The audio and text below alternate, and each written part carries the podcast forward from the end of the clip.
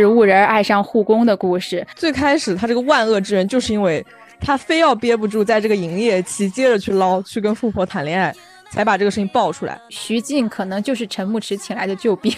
就是说内娱不是说两个男的贴在一起，就是就你就能磕了的。是关于粉丝为什么要去撕资源，我脑海里面就蹦出来四个字，嗯，为母则刚。嗯，你想人家穿的这么 cheap，cos 完了，人家都能一眼看出来是你，那你在大家心目中就是这个形象喽。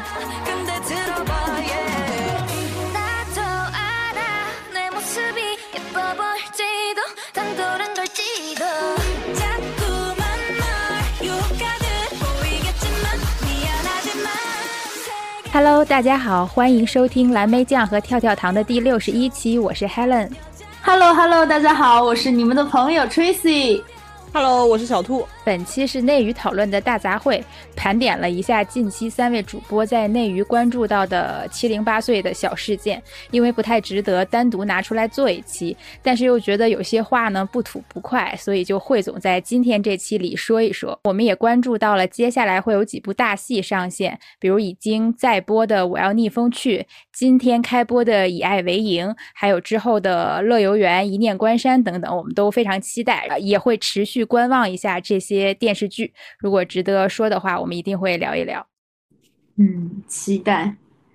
嗯，那今天我们第一个要吐槽的点就是大骂唯有暗香来的结局，太气人了！我真的今天看完气的爆炸。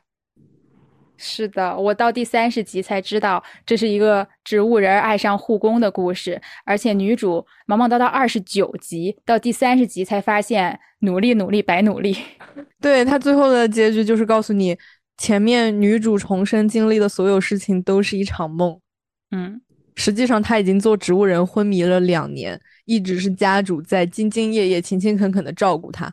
他在梦里经常闻到的，说他自己说闻到的那种异香，其实就是。嗯，那个那个家主给他用的什么假银归梦丸？对，就是燃香续命给他。是的，是的啊，燃香续命，一种很玄幻的解释。对，因为他开场的时候就是已经吐血快要死了嘛。哦。然后他晕倒了之后，就是只剩一口气吊着，然后那个家主把他英勇救下，然后拿这个丸去给他续命。对，所以一直昏迷了。两年多之后，终于醒来。前面二十九集都是他在梦里发生的故事。天呐，因为我一点都没有看，因为我就是个人色彩情感面上非常讨厌于正，不好意思，于老师。嗯，就有一种无形的抵触吧。但我这个人说到做到，就是反正我不看，我就是不看。他，我我其实连那个魏璎珞我也没看过，但是网上的片段实在太多了，就还挺红的。但这个好离谱啊！怎么会是一个梦呢？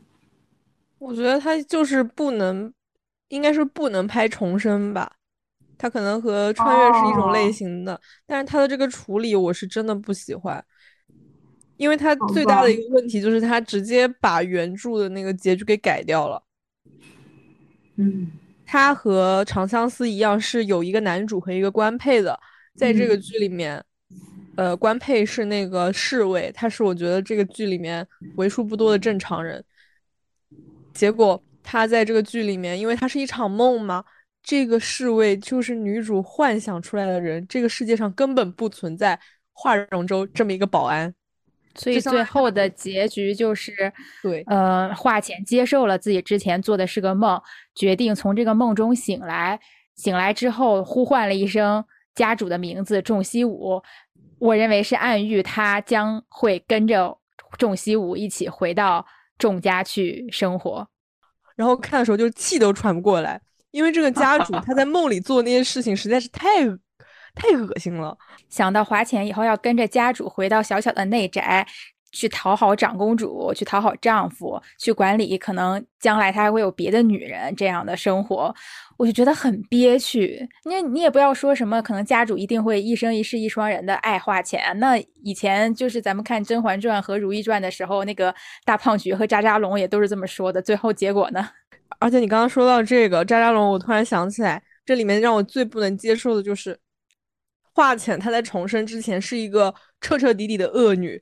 但是家主却因为他小时候对婢女很好，所以深深的暗恋了她，并且一如就是持续了多年。我觉得这个是让我最不能理解的地方。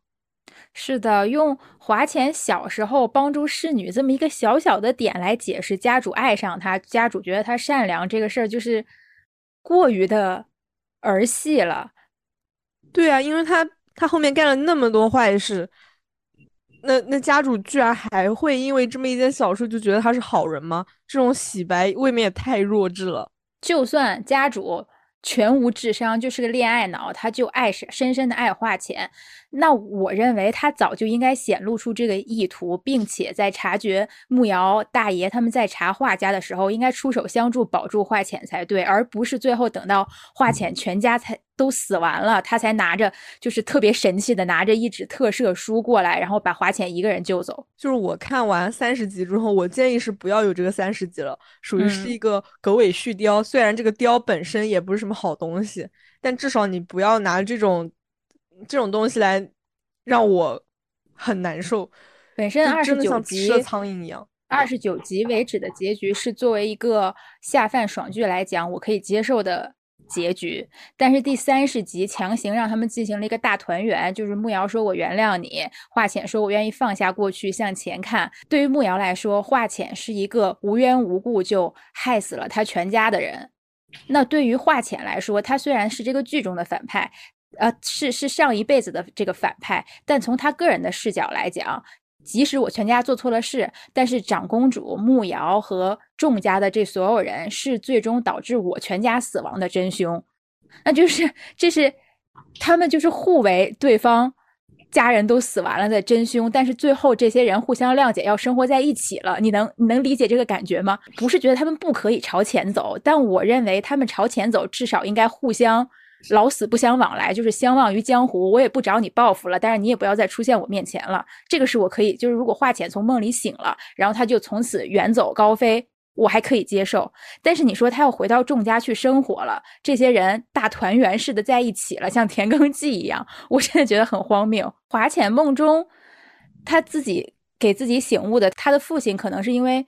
全是这种东西迷惑而走上错误的路，他自己可能是因为执着于这个爱这种东西走上了错误的路，最终导致了呃那一辈子的悲剧。所以他在梦中做梦的时候是希望纠正掉这些东西的，让自己的父亲也不要沉迷于这些权势，自己也不要沉迷于只有这个爱这么点东西，是想把自己的注意力就是更集中在自己的家人，或者哪怕像华容周这样真心关心自己的。人身上，最终去过平平淡淡、远离这些争斗的日子。我我认为这是他在梦中极力想做的，并且感悟到的事儿。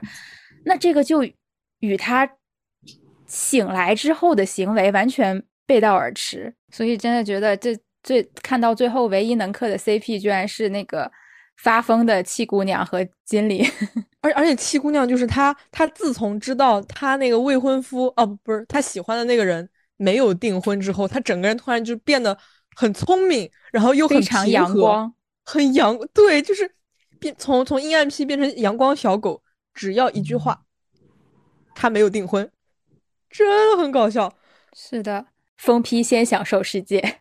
嗯，真的是华浅，华浅在梦里还是不够疯，还是应该重生的第一天就直接找把刀捅死木瑶。我重生了，我把上一世害死我全家的女主杀了。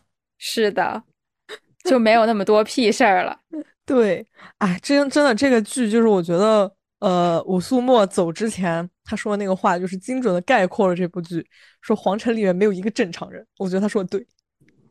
这部剧真的，我认为于正就是沉浸在自己要给自己力捧的男人和他选择的女主。撒糖这件事上，他自以为最后这个结局非常的精妙，但其实他应该，他要感谢的人也是自己。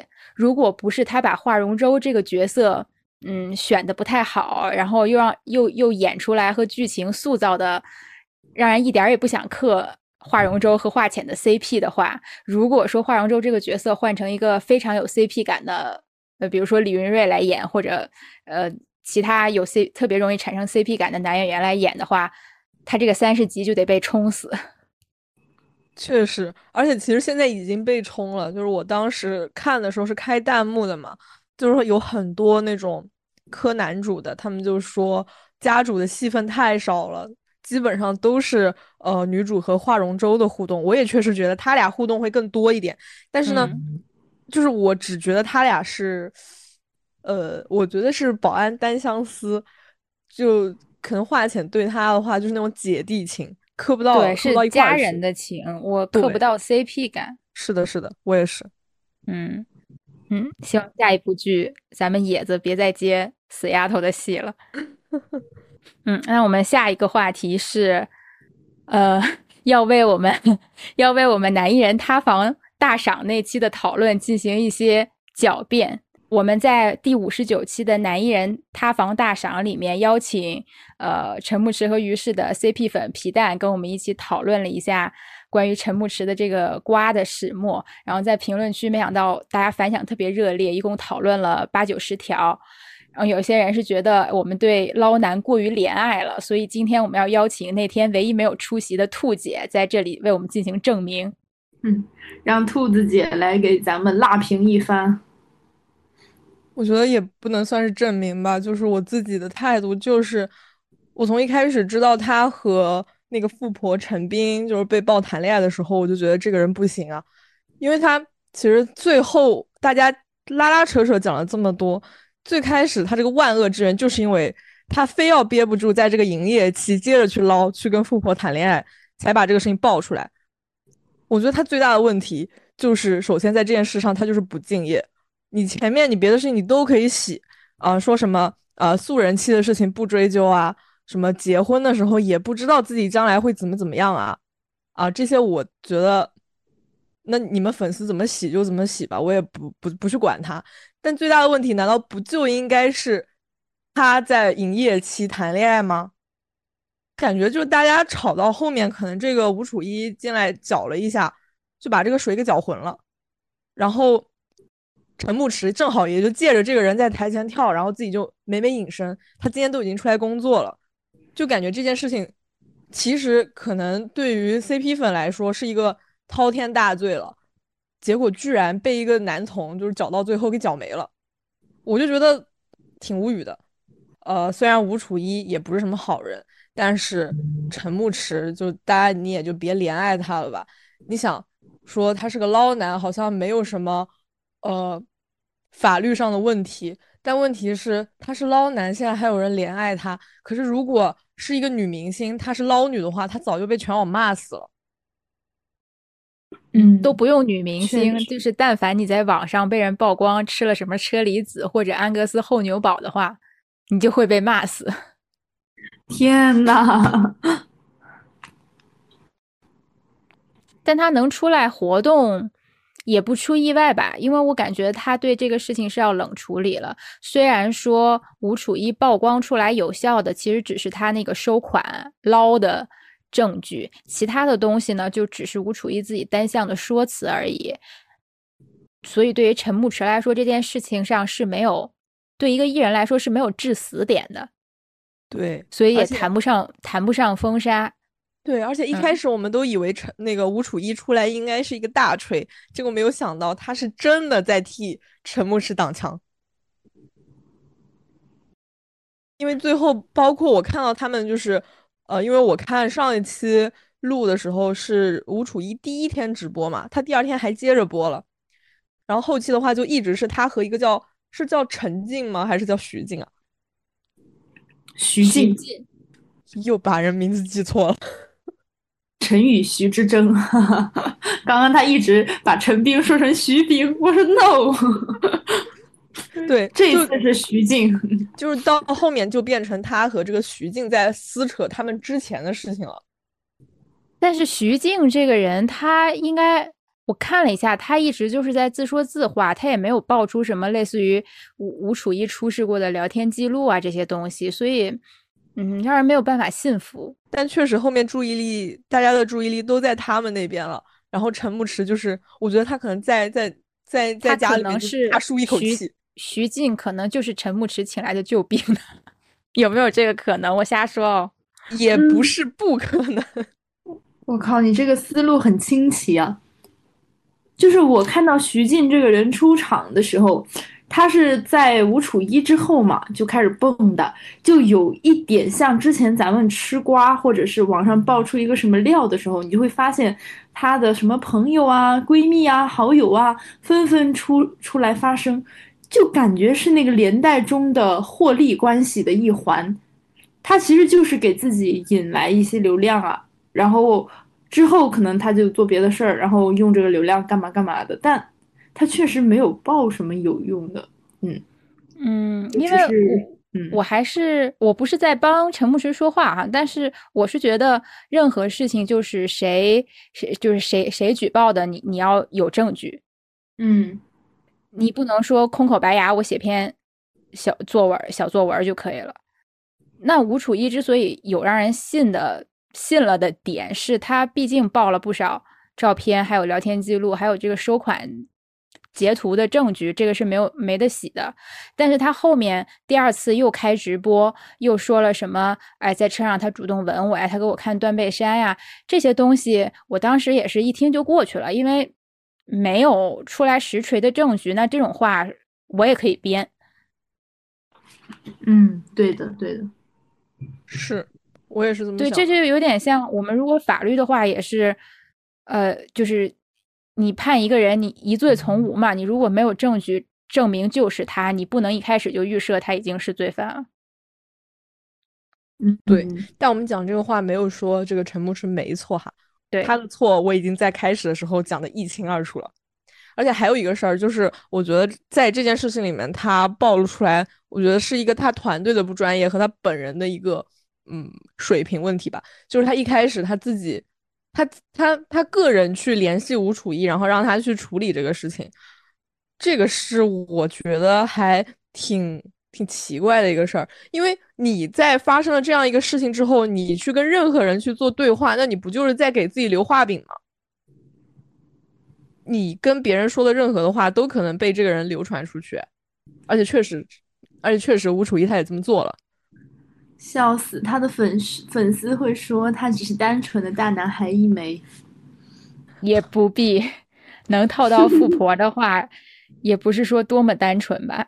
我我真的觉得粉丝醒醒吧，就是别再怜爱他了，他就是想捞。你要是你要是这么怜爱他的话，要不然你去包他。替粉丝说一句话，我想说，粉丝说有一个点确实是没错，因为在这个事件里。陈牧驰确实那个隐私被曝光是是这这个确实是很大的一个问题，因为我认为娱娱乐圈里有一个约定俗成，就是大家默认的东西是有狗仔会偷拍或者给你曝光这些东西，但是除了狗仔之外，你真的有可能一些确实是公职员或者什么能通过一些手段进入到国家个人信息网络里面去曝光你的个人信息这种东西，即使说它是一个二零八。我们也应该强烈反对，因为今天被曝光的是二零八，明天可能被曝光的就是某个无辜被挂的素人。这种事情其实也已经很多了，就是你可能在网上惹了一些人，然后他们就是会讲那种所谓的开合，然后就是真的是什么信息都给你扒出来，而且包括我现在就是网上做实名制真的太多了，就想要得到这些信息，甚至你都可以不是公职人员，你就轻而易举的能得到了。所以这个东西就是我们该反对的也要反对。嗯，不能因为说他是个二零八，他活该，我们就对这件事儿就默认了。那他那下一个人是什么人，落到谁头上还不一定呢。是一码事归一码事。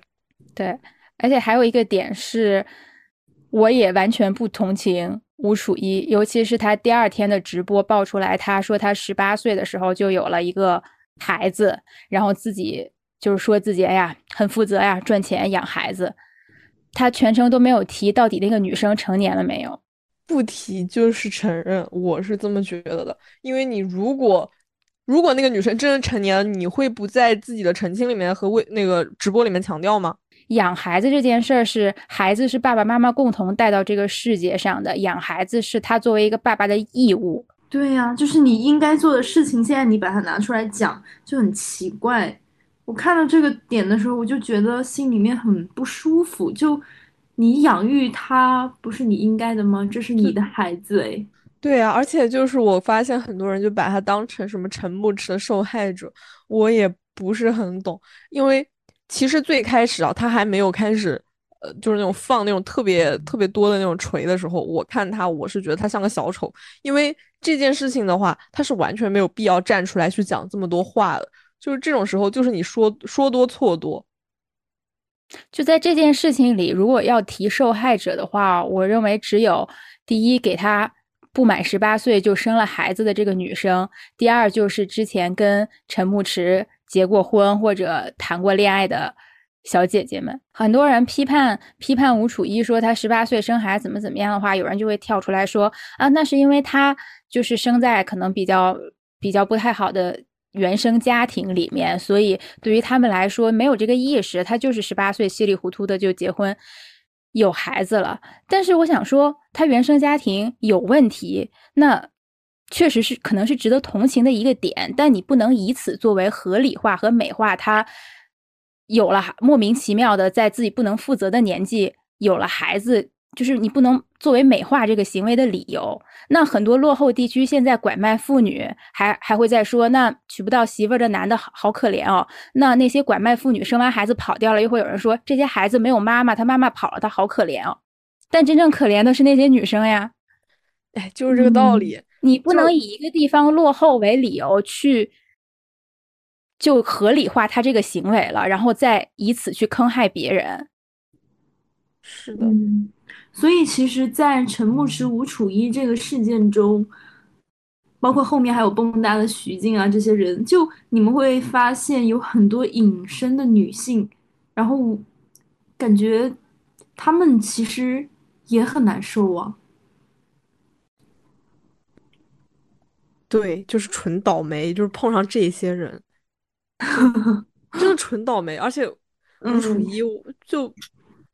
我真的觉得他和徐静就是这这个事情里面转移注意力的跳梁小丑，别的没有了。然后他们那些就是呃，我我我这两天我甚至在抖音上看到有人拿吴楚一的那发的那些合照和转账记录剪了视频，剪成那种有一点点 CP B 一像的，我就在想你们能不能吃点好的？对，就是说内娱不是说两个男的贴在一起，你就就你就能磕了的。如果说你真的是纯看他，如果大家能做到纯看男的的脸，我觉得也可以。但是可能真的有女孩子就是真心实意的觉得他真是个好人，我我很怜爱他，我支持他，这就很可怕。可能后面我感觉陈牧驰应该也不会再出来回应这个事儿，估计就是冷处理。这这个事儿大概也不会有新动向了。但是陈牧驰目前感觉个人发展也走起来了。他今天晚上是去那个金鸡的颁奖礼了吧？啊，还有这事儿我都没关注。今天好像是去了的，我好像看到他的路透了。那说明，反正就是这两天他其实已经开始活动了，然后路透啊、照片啊什么的都是正常的。嗯，哎，前段时间那个于氏工作室把他码掉这个事儿也觉得很好玩儿，立刻。于是工作室把陈牧驰的那个在他背景坐着的那个给马赛克掉了。对，好离谱啊！天，我不知道这个事情。于是都，于是粉丝那边都无需提纯，立刻独美。我靠，于是命也太好了吧！关键是他是提纯这个行为，其实如果放在这种 CP 里面，就大家一起红。然后，当然我们说它是一个嗯常规操作，但是你还是会遭遭人鄙夷吧，因为你毕竟是 CP 起家。但是。但是于是工作室这个行为呢，他正好赶在这个时候，咱们就是说，哎，好像说他的人也没有很多，挺好玩的，就正好趁着这个这个风向，然后顺便顺手码一下就把提成给做了，真的很聪明。嗯，是的，避免了提纯背负提成骂名。对呀，哎，他是真命好啊，我觉得就赶赶上这种事情，真的自己在家笑醒了。哎，最大受益者或将成为于或于是，别说说了，你会被骂成是于是黑粉。哎呀，我不是，我不是的哟，我不是的家人们，赶紧澄清一下。有，而且由刚才我们对吴楚一这个事儿的讨论，你刚才小兔说到他已经。就是工作已经走起来了，然后可能还参加活动这些，我就会想到另一个相对的，就是 Lisa 炸号这个事儿。啊，呃，Lisa 炸号，然后 AB 和张嘉倪应该都是没炸号，但是禁言了。对，就是说他他们当时在疯马秀表演当天被拍到去看，因为这个事儿就很离谱，就是对对男人宽宽松松，对女人重拳出击。哎，这个事儿，我我说一句不好听的，就是轮得到你来管吗？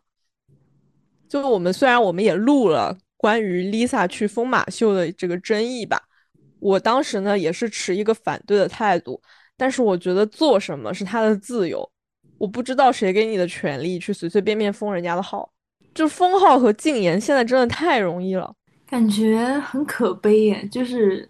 你让一个人销声匿迹的方式，但其实就大家都清楚啊，他也他怎么样呢？就是你在这里看不见了，还是会有很多途径看到啊。包括像最近不是有那个盗摄，就是范冰冰的新电影《绿叶》嘛，然后大家也在讨论说这个事情，就。你你不让我们到时候，反正哎，咱们这儿也看不了。然后我就看那个贴帖子的贴主，他就在自己的微博说：“他说老娘是自己花了钱飞到柏林去看的，怎样？”但这个也不能完全等同吧，因为我范冰冰不能在中国出现，至少还是因为她偷税漏税了，这个是一个违反法律的问题。是是。但是 Lisa 她她是一个泰国人，在韩国出道，其实本来就和咱国的。任何法律沾不上边儿，而且人家现在也不在中国活动。那至于 A B 和张嘉倪，他们只是说去看了一场在法国合法的演出。嗯，是。然后他又没有说，又没有说我在中国办疯马秀，对不对？你你如果在中国办，那我是干了违法的事情。我是去到了法国，在当地看了一场当地就是没有违反法律的演出而已。嗯。关于这个事情，我也看到，就是有人去讲嘛，然后有一些支持他们被封号禁言的人，就是说，他相当于是中国的艺人进出了淫秽色情场所。啊，是的，这个就如果是如果你是这样子讲的话，我姑且算你是合理的。那我就请问了，我们有一些实锤了的法制咖男艺人。他们为什么还还有号？他们的号为什么没有被封掉？没有被封号的人，像什么柯震东当时是呃吸毒，然后蒋劲夫是家暴，然后李云迪是嫖娼，那他们的号不都在吗？他们不都是在正常活动吗？那那这些人又给我们带来什么正向的引导呢？也没有啊。另外，除了这些法制咖，那那么多出轨的男艺人，陈赫，呃，薛之谦。现在就是工作都非常顺利啊！薛之谦的演唱会真的一票难求，有人问票问我这儿，问我这里有没有票可以搞到。还有薛之谦上综艺的邀约价格非常高，我们邀约不到他的原因之一就是我们给不出这么多钱。救命！他最近还官宣了那个火星情报局的节目，好气！由此可得，对陈赫演戏。也没有受到什么影响，但是你看，跟他们对比一下，李小璐和白百合的事业基本上全都毁了，而且白百合还是被冤枉的。对，而且还有蔡徐坤这种打涉及到打胎的，他也没有被封杀。那我请问你对我那去看疯马秀这件事儿呢？起码粉丝看完了之后啊，真正能去看疯马秀或者真正能跳脱衣舞的人有几个？没有几个，但是会学着自己粉丝，会学着自己爱豆去真的十八岁跟人家谈恋爱，真的不做任何措施怀孕打胎的人，这种行为更容易被学到，因为每个人都可以做到。对，所以，所以我真的觉得这个事情很离谱，很很讽刺。就是你看，我女女生啊，女生她可能就是去看了一眼，就要被禁言。然后男的他们是真的去做了那些违反法律的事情，而且至少真的是在我国我国的领土上，他们去做了这些国家法律不允许的事情，还是相安无事，太不公平了。到今天我也还是持有我上一次录制节目的那个意见，就是我不是说支持 Lisa 去跳疯马秀，就是去疯马秀对于我来说，我只是认为这是 Lisa 出于她的商业或者他的利益考虑去做去接的一个活动，我没有必要去支持他或者怎么样。嗯，但是我认为，国内之所以这么疯狂的去攻击 Lisa，并且还攻连带着去攻击看疯马秀的女艺人，它的本质原因根本就不在于他们想为女性发声，或者说他们想反对南宁，他们就是厌女，是。他们觉得看这些女生抓住了一个错处之后，把他们往死里踩，是一件很快乐的事情。就是有一种。对他，而而然后他还会告诉你他们是什么背刺女性啊，然后怎么怎么样的。主要是咱们这个大环境就是一个父权制啊，就你很难不去，嗯，就是我觉得是触发，就激发了一个人性中的最容易获取的一个东西，就是你去踩这些人，比你去打压刚刚你们都提到的那些男艺人容易多了。我自己的一个观点就是，我觉得。一些官方不要去干涉大家在社交平台上的这个，嗯，我也不说言，我也不说什么言论自由吧，就是至少我没我没有违反你的规定，你就别把我号给炸了。这个怎么可能呢？我们在微博上已经都快要前台实名制了，所以这个事情就是让我非常的暴躁。其实去年就已经有一阵儿了，就当时刚把那个 IP。给写出来的时候，嗯，就一开始其实也是有很多人去反对，就像现在就是关于这个实名制一样，是一样的。当时也有很多人去反对，但是渐渐的，你反而会发现这个实名制变成大家玩梗的东西，我就觉得很不舒服。就是你好像你把一个很严肃的事情，你把它给娱乐化，你把它的原本的那些呃负面的东西给消解掉了，你就当它不存在一样。我觉得还是蛮疲惫的，就是想到这些事儿。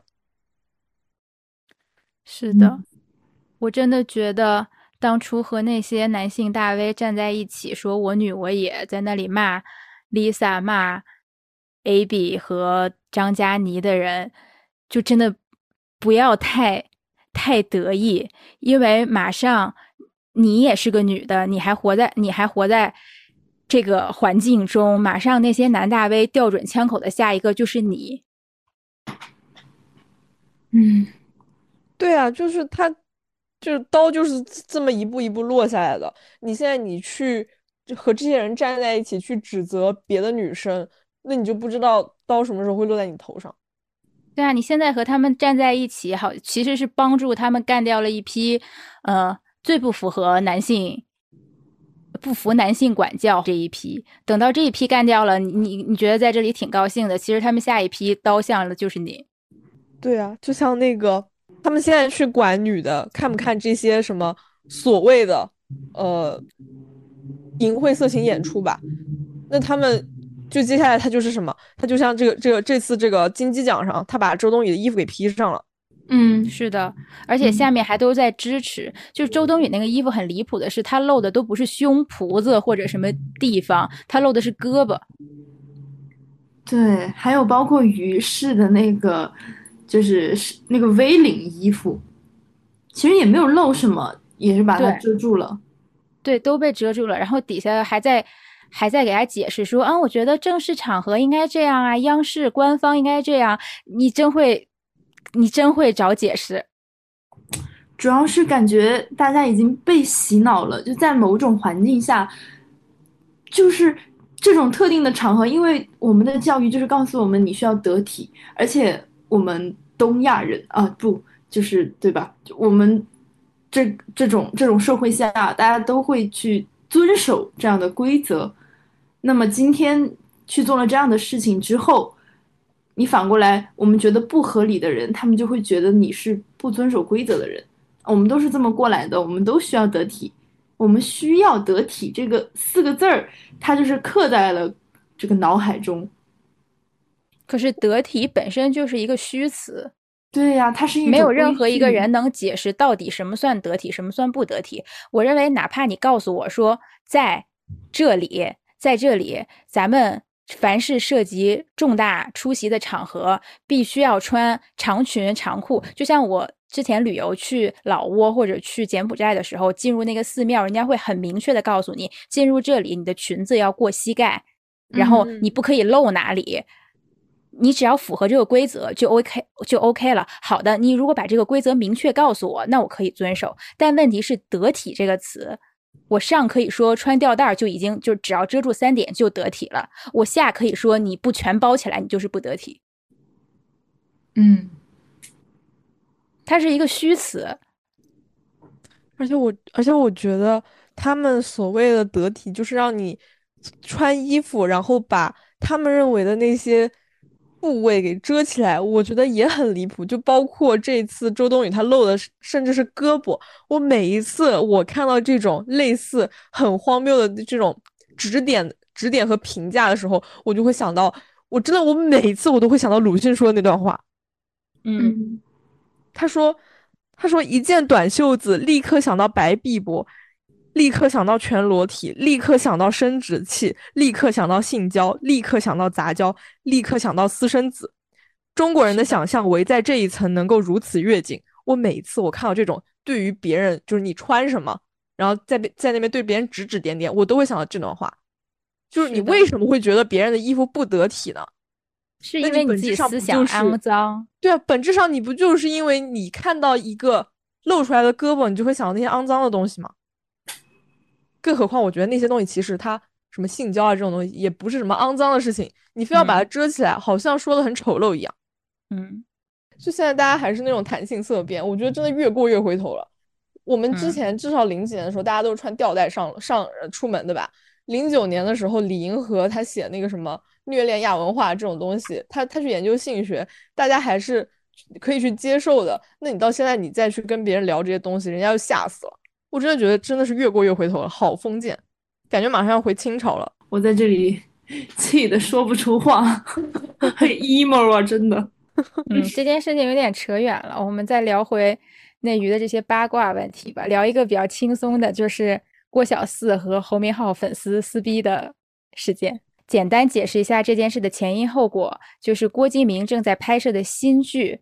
是由侯明昊和陈都灵做主演，男女主演。因为这两个人是我今年都很喜欢的人，所以我有关注他的各种路透消息。然后起因呢，就是郭敬明在自己的微博发了一下侯明昊在现场拍摄的原图，他的本意应该是在炫耀这一场拍的很好，他很喜欢。但是图发出去之后呢，就受到了侯明昊粉丝的一些。吐槽和攻击吧，意思就是说他图也拍的丑，他给侯明昊的造型也丑。因为这个造型问问题是从这部戏开机的第一天，粉丝就有在诟病，说他给侯明昊的造型又显老，因为有一些白发挑染嘛，而且又就头套啊什么的又不好看，拉低了侯明昊的颜值。人家四姐是能受这委屈的人吗？立刻就删博了，并且阴阳怪气的说：“嗯，好好好，以后不发了，你们哥哥最帅。”这个时候，粉丝也不甘示弱，又在底下回复说：“又怎么了，我的大小姐？”反正就这样一来二去就上了热搜。然后侯明昊可能还是比较谨慎的，看了之后就自己发了条微博，就是说了一下我们关系其实很好，我们是很快乐的剧组，来安慰安抚自己的粉丝。然后过了两隔了两天，郭敬明自己也发了一篇长长长文，大概就解释了一下这部戏开机以来面对的种种问题。我主要总结的就是。两个点，第一点就是侯明昊是我的第一选择，是我死磕来的男主演，所以绝对不存在我，呃，对他不好，就是厚此薄彼，我可能对男配更好，我对男主不好，故意拉低他的颜值这种问题不存在。然后第二点呢，就是关于造型问题，那郭敬明觉得造型上面我有自己的考量，我是为了最终的。机器拍出来在电视上面呈现的好看，而不是说你们举着机器在山头上、在树上拍到的路透好不好看，能决定的。就可能你路透拍出来、手机拍出来并不好看，但其实最终呈现在电视里是好看的。也也就是说，你们不懂，你们不要来指点这些。嗯，大概就是这么个意思。好离谱啊！我我第一天看到这个这个这个娱乐新闻的时候，我就觉得他们的吵架风格很像是那种班里面的同学，然后不爽隔壁班的美女，然后然后讨论那种闺中密室。很离谱诶，就郭小四的那种文风，包括他展现出来那种态度就很傲娇，你就能想象一个小女孩的憋嘴，然后哼，我今天就要把这件事情给你说清楚，然后然后下课了，下课了，我们去那个厕所门口讲明白到底是什么意思，然后对方也不甘示弱，要拉上自己的姐妹跟你大吵大吵特吵，我觉得这就很幼稚啊。我还觉得一个很值得讨论的点就是现在。大部分剧，尤其是古装剧开机之后，都会出现粉丝撕造型的问题。啊，对对对对对，好多呢。嗯，是，我觉得你他都已经开机了，已经给你这样子搞上了，你看到了，你看到了他的那个造型，你再怎么去撕，人家也不会管你的，因为都已经开拍了。确实啊，我就就是我就是那就是因为。我们自己也做过相关的这些东西嘛，就是也知道你筹备期的时候你是怎样的，你所有的东西那肯定都是大家一起就是敲定了之后是它，那我们就照这个来做，照这个来拍，已经付出了很很长时很长的时间，还有一些人工的成本，我不可能说是因为你在网上说啊，我觉得这个不好看，你给我换掉，那我就换掉。那如果我听你的话的话，那我的那些甲方爸爸他们算什么呢？嗯。素素，但是粉丝真的很爱炒这些，而且他们也不管不顾的，特别是呃比较糊的艺人吧，就在我这里哈，就我我不知道如果有那个侯明昊老师的粉丝，我先跟你们道歉，因为因为感觉他也不算是那种呃经常扛一番的，嗯，这个人他也没有红到那个顶流地位吧。那一般像这种咖位的艺人，然后他。但他口碑不错哈，不口碑不错。然后他的粉丝其实有一小部分，他们都是会特别想要去撕那个资源的，因为正是这种时候，你越撕越得劲儿。就是如果说干得好，可能咱们一跃就成龙，直接就是拿下一番，或者是怎么着。因为之前我们有聊过这个撕番的问题，对，就是有一些确实是品牌方看到了，不想让这个事儿闹大，也许咱们就哎顺着来。就过去了，但是其实更多的是不好的结局啊！就你撕大了、闹大了，然后你角色也给你弄没了，还蛮蛮那个的。就是在这种咖位的艺人，咱们建议就是不要太猖狂，就是好好的 先磨练一下作品，总会有当上一番的那一天。从粉丝的角度来讲，他们撕造型的出发点是觉得，第一，对于古偶来说，造型确实很重要。有一有时候剧情再难看，就是一个好看的造型出圈了，它也会成为那种 B 站剪辑的热点，嗯，就能给这个艺人带来很大的加成。然后第二个第二点就是，他们认为造型好不好看这个事儿是事关。嗯，事关自家哥哥姐姐的利益，我今天站出来撕，才能说明我家哥哥姐姐背后是有粉丝量、是有声量、是有这个后盾的。我要让制片方看到，就是你不能随随便便的用一个造型来欺负或者打发我家哥哥姐姐。他们觉得，如果我不站出来说这个事儿的话，那以后可能大家就会随便给他一个造型。嗯，我听到这里，从这个角度讲。我是觉得有点道理，但另一方面，我作为工作人员，我又会觉得好尴尬呀。就是我的粉丝，假如说我是艺人的话，我的粉丝在那里狂骂我周围的导演、制片人、造型老师这些，但是我还要天天跟他们在一起工作，而且如果我的咖位不够大的话，他们大概还是我要需要和平相处和讨好一下的对象，那我会觉得有点点。尴尬，对呀，你看你每天工作都跟他们在一起，抬头不见低头见的，结果你粉丝天天在网上骂人家、网暴别人，那那人家看到你不会给你好脸色的呀，你这个是在给他下套啊，就有点像我不能跟着我闺蜜一起玩命骂她男朋友一样，因为她俩如果一直在一起，甚至结婚了的话，就会很尴尬。对，啊，但我其实刚才我听了你们讲的，就是关于粉丝为什么要去撕资源。我脑海里面就蹦出来四个字，嗯，为母则刚。但是我其实有发言权呢，就是因为当时我们不是搞偶嘛，然后搞偶的时候，就私资源其实很很正常，但是那个时候大家可能都还没有顶流出现，就是你在一个上升的阶段的时候，然后可能呃作为品牌方来说，甲方他需要看到。你的这个实力，对吧？就我今天，我先给你们所有人，我们都整个大使当一当。但是这个时候，你无形的比赛就开始了。比如你这个大使，哎，今天七点钟咱就开始当大使了。我到明天晚上七点，他有一个 KPI，那就是看你的销量谁多。那其实他会作为一个评估的标准。那下一轮的时候，可能销量最多的那个人，哎，他突然他就变成了。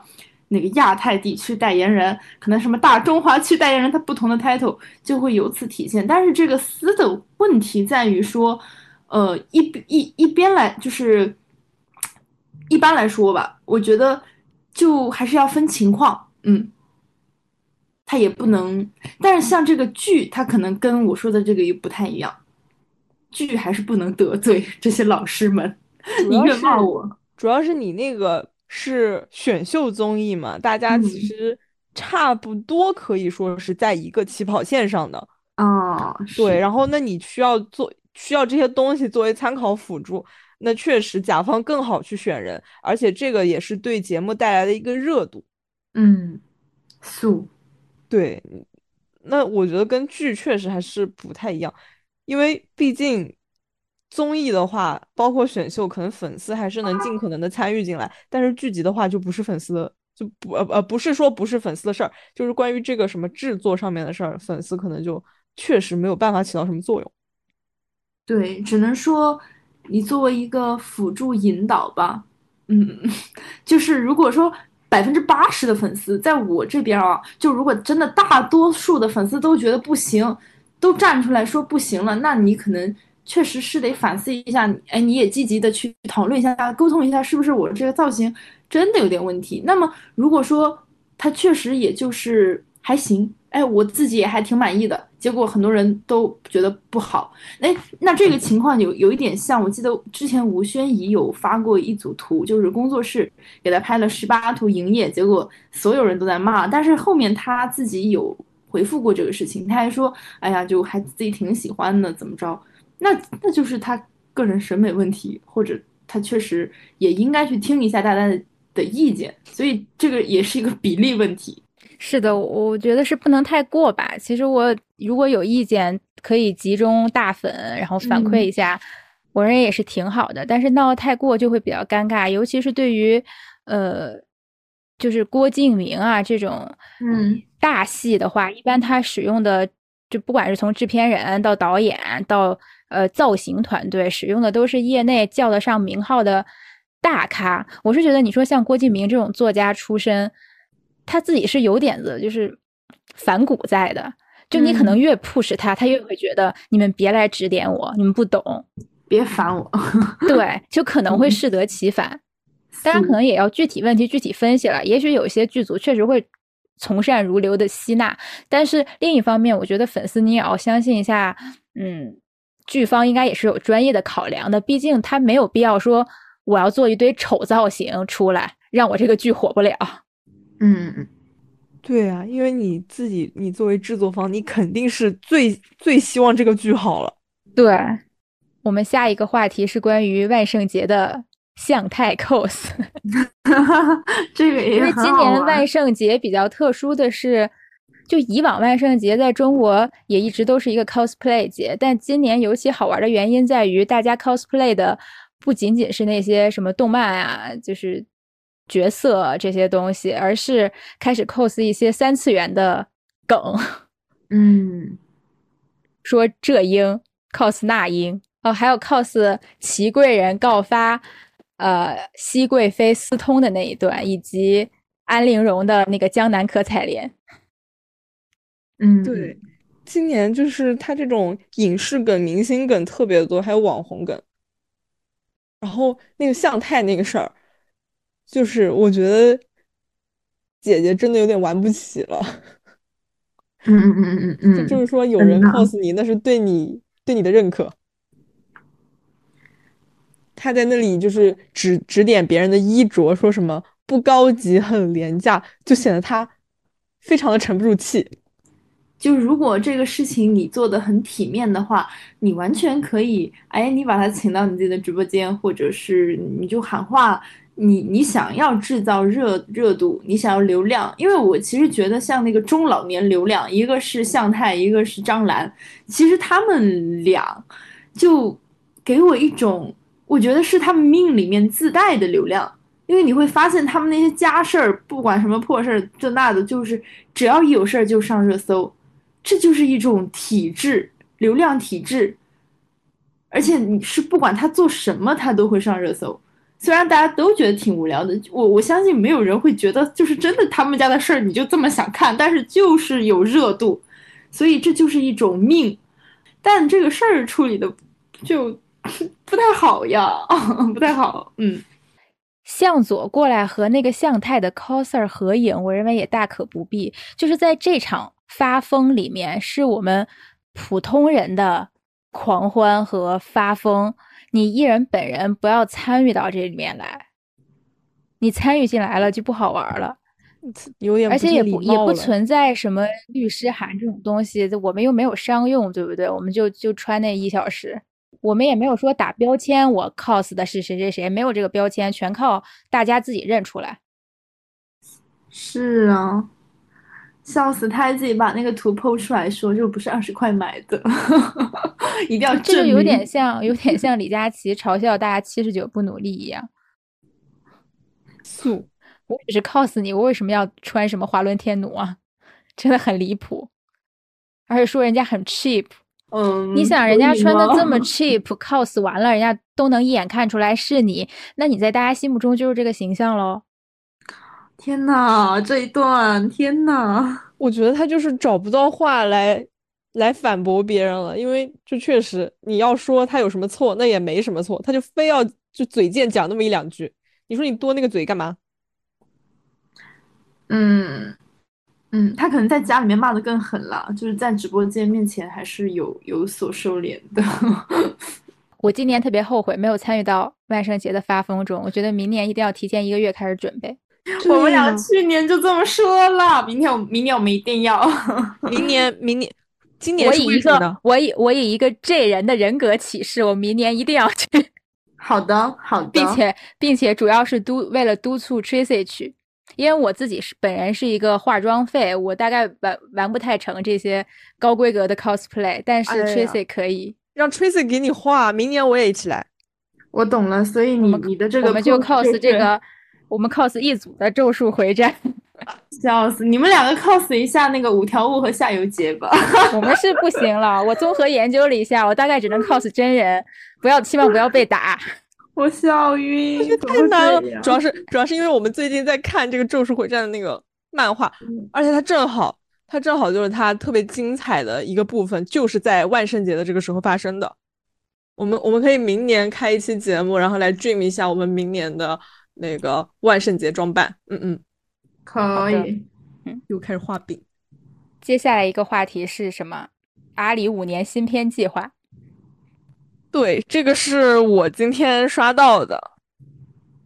他五年好像总共是预计会出三十二部片子，而且他这个范围就是挺广的。他从动画片呀到呃爱情片、动作片，就叭叭叭，你能想到那些片子他都有。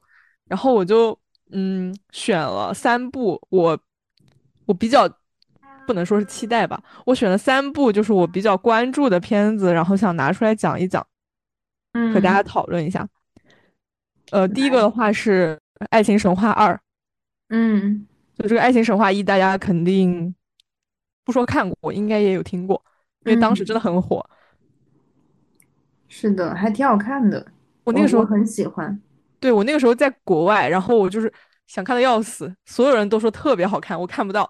然后他出资源当天，我就和我室友下过来哐哐看，是真的挺好看的。就是我觉得他是一个，嗯，就讲话比较有小机锋的那种海派电影，而且而且邵艺辉他本人也非常的有趣，我很期待他的第二部电影。我也很期待，很喜欢他本人，喜欢喜欢女导演。对，然后。呃，第二部的话是《银河携手》，这一部好像已经已经拍出来，应该马上要上了。然后我关注是因为它是那个一年一度喜剧大赛，它第一季的那个三狗组合，有宋木子那三个人他们演的，就是这些喜剧演员走出来，就是还挺好的。我们上一期其实也有提到过，他们这三个人，他们呃演的这部电影，它是讲的是一群倒霉的编剧。然后发生的一些一些稀奇古怪的事情，我看到简介是这样的，然后我就在想，他们会不会把那个 红缨枪也放到这个电影里来？真的很喜欢三狗那个 莫名其妙的故事风格。对，而且我发现这两年就是拍电影的电影变得越来越多了，就像呃，比如说呃，前两年日本的《摄影机不要停》。呃，今年那个魏书君的《永安镇故事集》，他们其实都是在讲这种原电影的故叙事。然后我就也很好奇，如果说你把这个东西，然后和这些撒狗血的人结合到一起，它会是什么样子？我接下来，我虽然可能不能去电影院看，但我应该也会关注一下。嗯，最后一部的话就是呃，当时那个很火的日本电影《花束般的恋爱》，它要拍中文版了。嗯。嗯，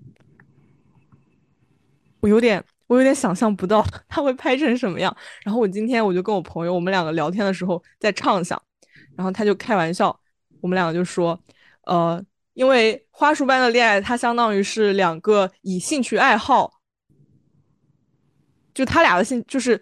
呃，花束般的恋爱的男女主，他们两个是因为有相同的兴趣爱好，他们喜欢的什么音乐啊、书籍啊都很相像，所以他俩才在一起。然后我们就会在想，如果你把这个东西放在中国的这个语境下，会碰撞出一些什么？然后我们猜想了一下，他们两个可能会一起喜欢周杰伦，然后在逛书店的时候一起把手伸向阿弥陀佛么么哒，然后相视一笑开始背诵大兵的经典语录。天呐！救命！哎，你知道万圣节有人 cos 大兵？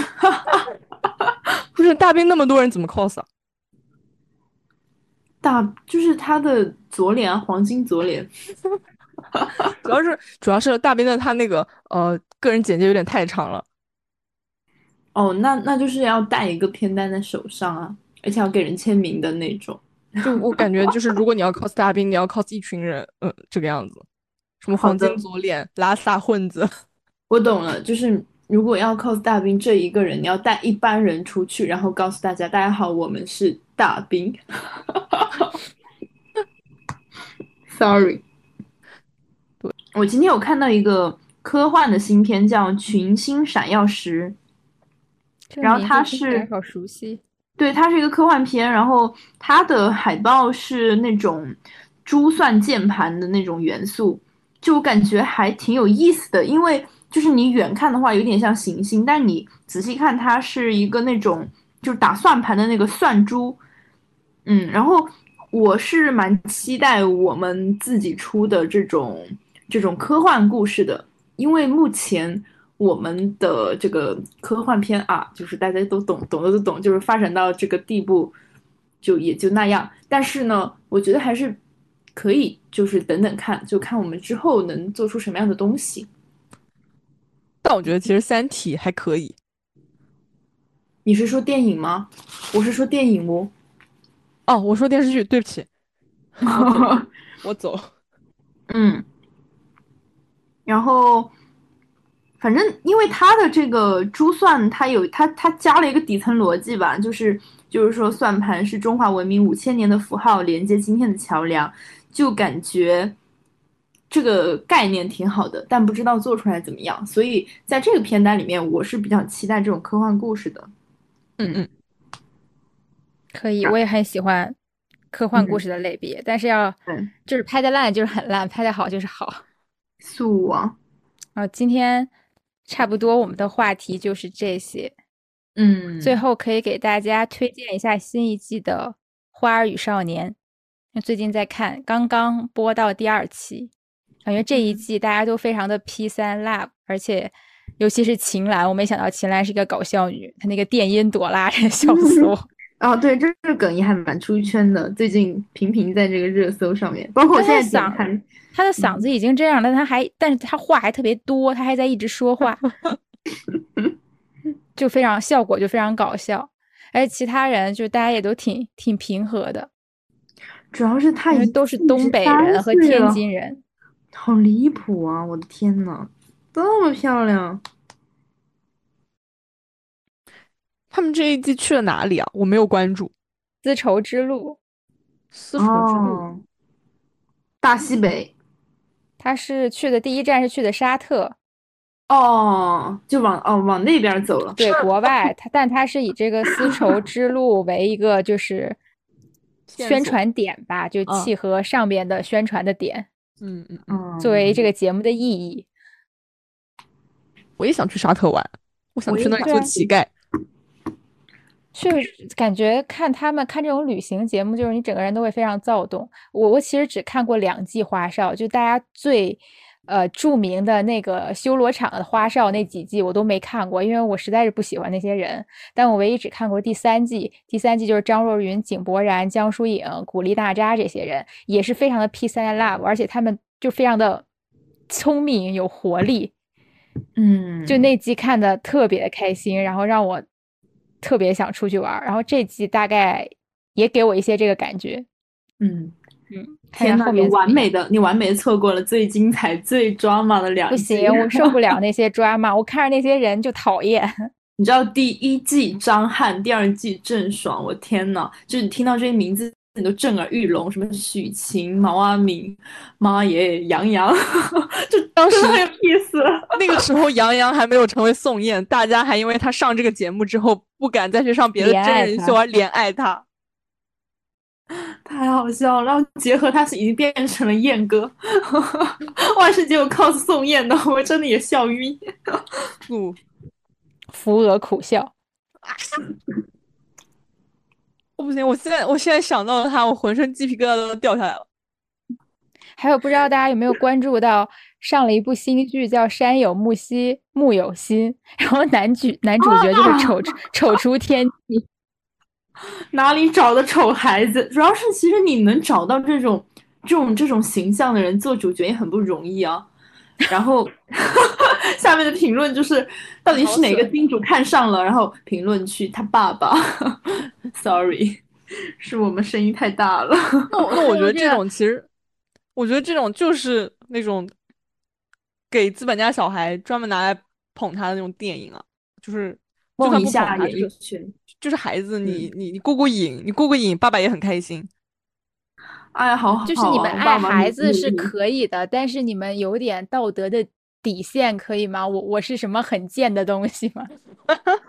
我看我看我看着这个男主的心里的感觉就是，我我是那个罪臣之后，就是资本家在我的脸上进行了刺青，刺了一个贱字，然后对我的惩罚就是白天我要给资本家爸爸做苦役，然后晚上要回来看资本家的丑孩子。好惨啊！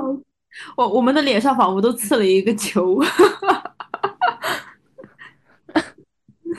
真的很受不了，而且太心疼跟他搭戏。他跟他搭戏的人，问题是又不丑，就都还挺好看的。对，因为女主，因为女主是那个那个小童星，叫裴嘉欣，好像就是很漂亮很漂亮那个小女孩。然后她她演了好多那种，就以前她小时候嘛，演很多那种女主小时候，然后现在就是稍微长开了，应该也是正好在这种时候，所以接这个戏，我感觉。就挺惨的，就就刚刚你说那是什么很贱的东西吗？对，就是你说我们贱的话，我心想，我觉得这女主感觉也是 被被被那个了，你知道被凌迟了。虽然没没有那个，但是无形之中就这多折磨啊！就是可怜的打工人而已。好，那差不多，我们今天的吐槽就到这里。今天也是聊的蛮蛮长的。对，希望下周我们就能有更多的新话题，可以是剧，也可以是社会话题，能让我们讨论一下。如果大家有什么好的话题，也可以在评论区告诉我们，然后我们一定会采纳大家的建议。哦，对了，大家有什么好玩的，就是想跟我们讨论的，也可以加我们的微信群，来群里面和我们讨论。这样的话，我们回复也会更快一点。是的，那我们今天就聊到这里啦。好的，祝大家生活愉快，天天开心，拜拜，拜拜，拜拜，拜拜，拜拜。